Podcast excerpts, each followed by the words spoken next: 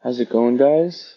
Um, I think today, uh, what really stuck out to me was sort of actually just this one line in Titus, um, as we're starting Titus, um, which will be done actually, I think before the weekend's over, but, um, but in Titus there's this line at, uh, Titus 115 to the pure, all things are pure.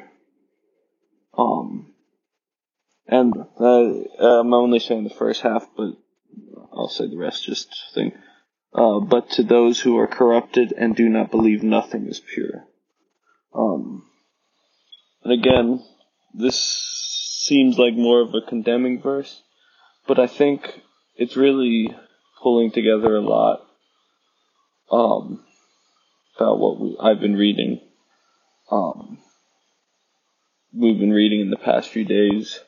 Um, and we've been getting a lot of, and even in this same chapter, um, we get, we've been getting a lot of descriptions of what a good elder looks like, of what a good follower of Christ looks like. Um, and I think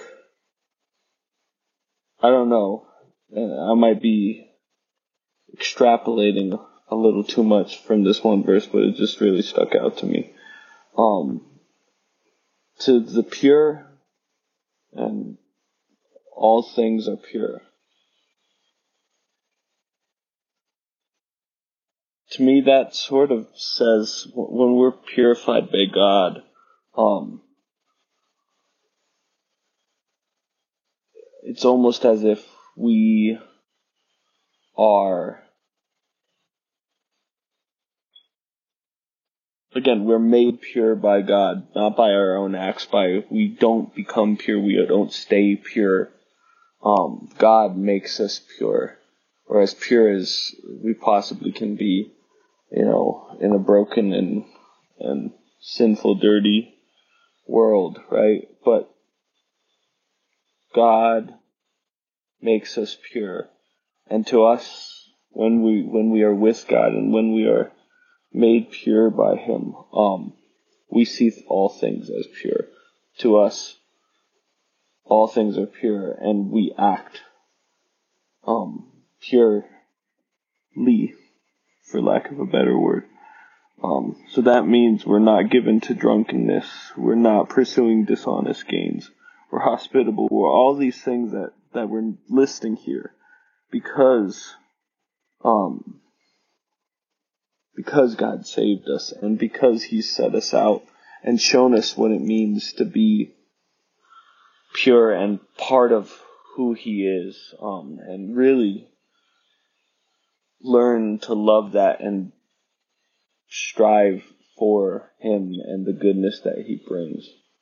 And I think that's, again, I think maybe that's not exactly what the verse is saying, but I think, I feel like that's what it's saying overall, and that's how it is that, that when we pursue God, we pursue God. We don't pursue not being sinful. We pursue loving Him and being in His purity, His goodness, um, and really trusting in that. Um, so I'm going to pray real quick.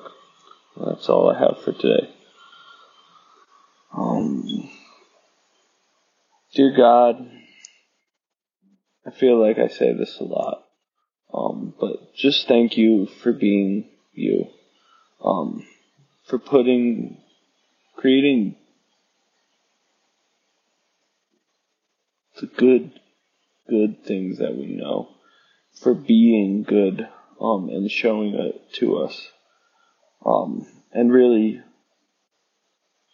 honestly, making us to making us strive for you, um, and putting that in our hearts that we want to be pure and we want to be like you, um, and with you and um, in your vision because that's what we were meant to be. Amen.